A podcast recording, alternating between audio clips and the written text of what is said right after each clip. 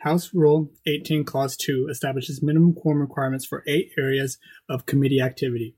Committees have some discretion in adjusting the minimum quorum requirements mandated in House Rule 11 under the provision in the same rule that committee rules shall not be inconsistent with the rules of the House.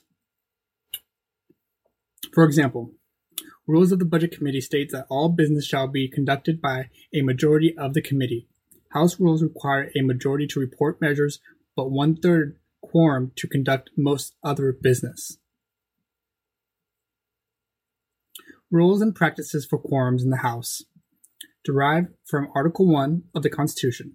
Clause 1 of Section 5 states, in part, that a majority of each House shall constitute a quorum to do business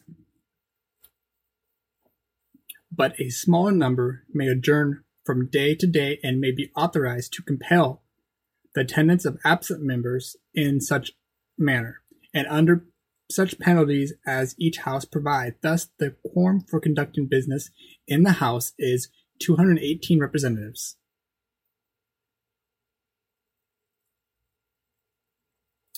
House Rule 20 provides the authority for quorum calls in the House the rule permits the Speaker at his or her discretion to recognize a motion for a call of the House at any time and to require, in the absence of a quorum, the attendance of absent members.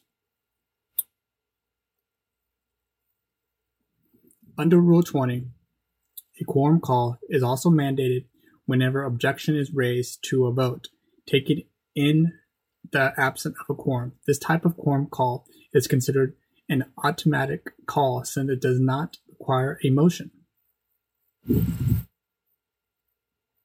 Much of the House legislative business, including almost all amending procedures, is conducted in the Committee of the Whole rather than in the full House. House Rule 18, Clause 6 establishes that a quorum in the Committee of the Whole shall consist of 100 members.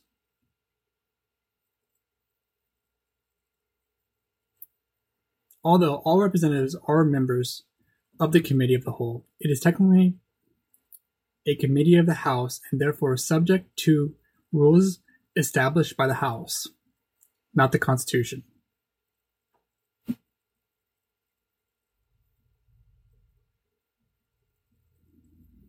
When a vote is taken by either voice or division, a quorum is presumed to be present.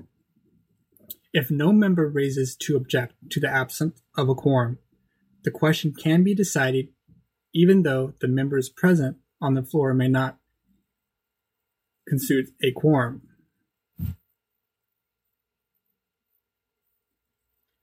In this way, a small number of representatives can determine the result of either kind of vote, voice or division, and the outcome may not be the same as if most or all members have participated.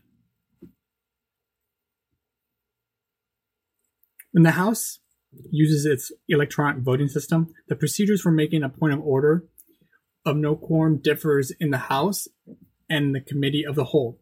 Before the final result of a voice or division vote in the House has been announced, any representative may take advantage of a procedure stated in Rule 20, Clause 6, which provides for an electronic vote that also establishes the presence of a quorum.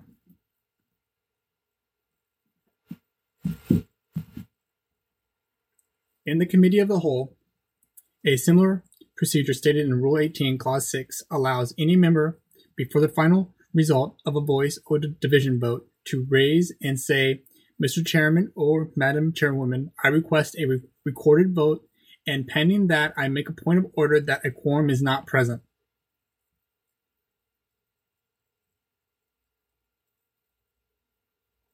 If a quorum is not present, the chair first orders an immediate quorum call.